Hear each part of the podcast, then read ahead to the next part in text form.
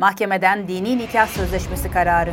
Oda TV'den Fahrettin Öztürk'ün haberi. Erkek boşandığı eşine dini nikah sözleşmesinde anlaştıkları 10 bin reşat altına denk gelen 74 milyon TL ödeyecek. 1997 yılında önce dini nikah, daha sonra da resmi nikahla evlenen HI ile İK, dini nikah akdi sırasında İslam şeriatında geçerli olan boşanma durumunda erkeğin kadına ödemek zorunda olduğu mehir anlaşması yaptı. Tarafların imzaladıkları anlaşmaya göre çiftin boşanması halinde kadına 10 bin reşat altın ödeyecekti. Çift Bakırköy Aile Mahkemesi'nde 2001 yılında boşandı. İK boşandığı eşi Hİ'ye nikah akdinde belirlenen 10 bin reşat altını ödemedi. Hİ ise eski eşi İK'nın mal varlığını kaçırdığını iddia ederek avukatı Candaş Gürol'la birlikte Bakırköy Asliye Hukuk Mahkemesi'nde ihtiyati haciz talebiyle dava açtı. Avukat Gürol'un mahkemeye sunduğu dava dilekçesinde müvekkilinin 1997 yılında önce dini ardından da resmi nikah kıydıklarını 2022 yılında ise boşandıklarını kaydetti. Candaş Gürol,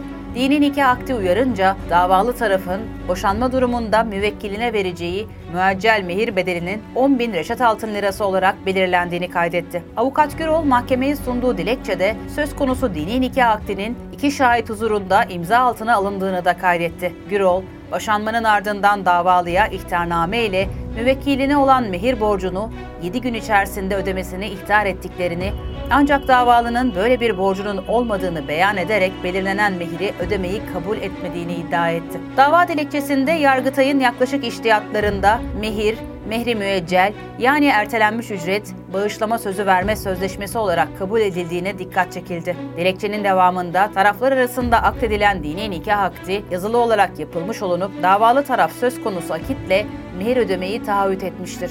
Öyle ki ilgili akit İmam Ramazan Hasan Hüseyin ve şahitler üzerinde akdedilmiş olup usulüne uygun bir dini nikah sözleşmesidir denildi.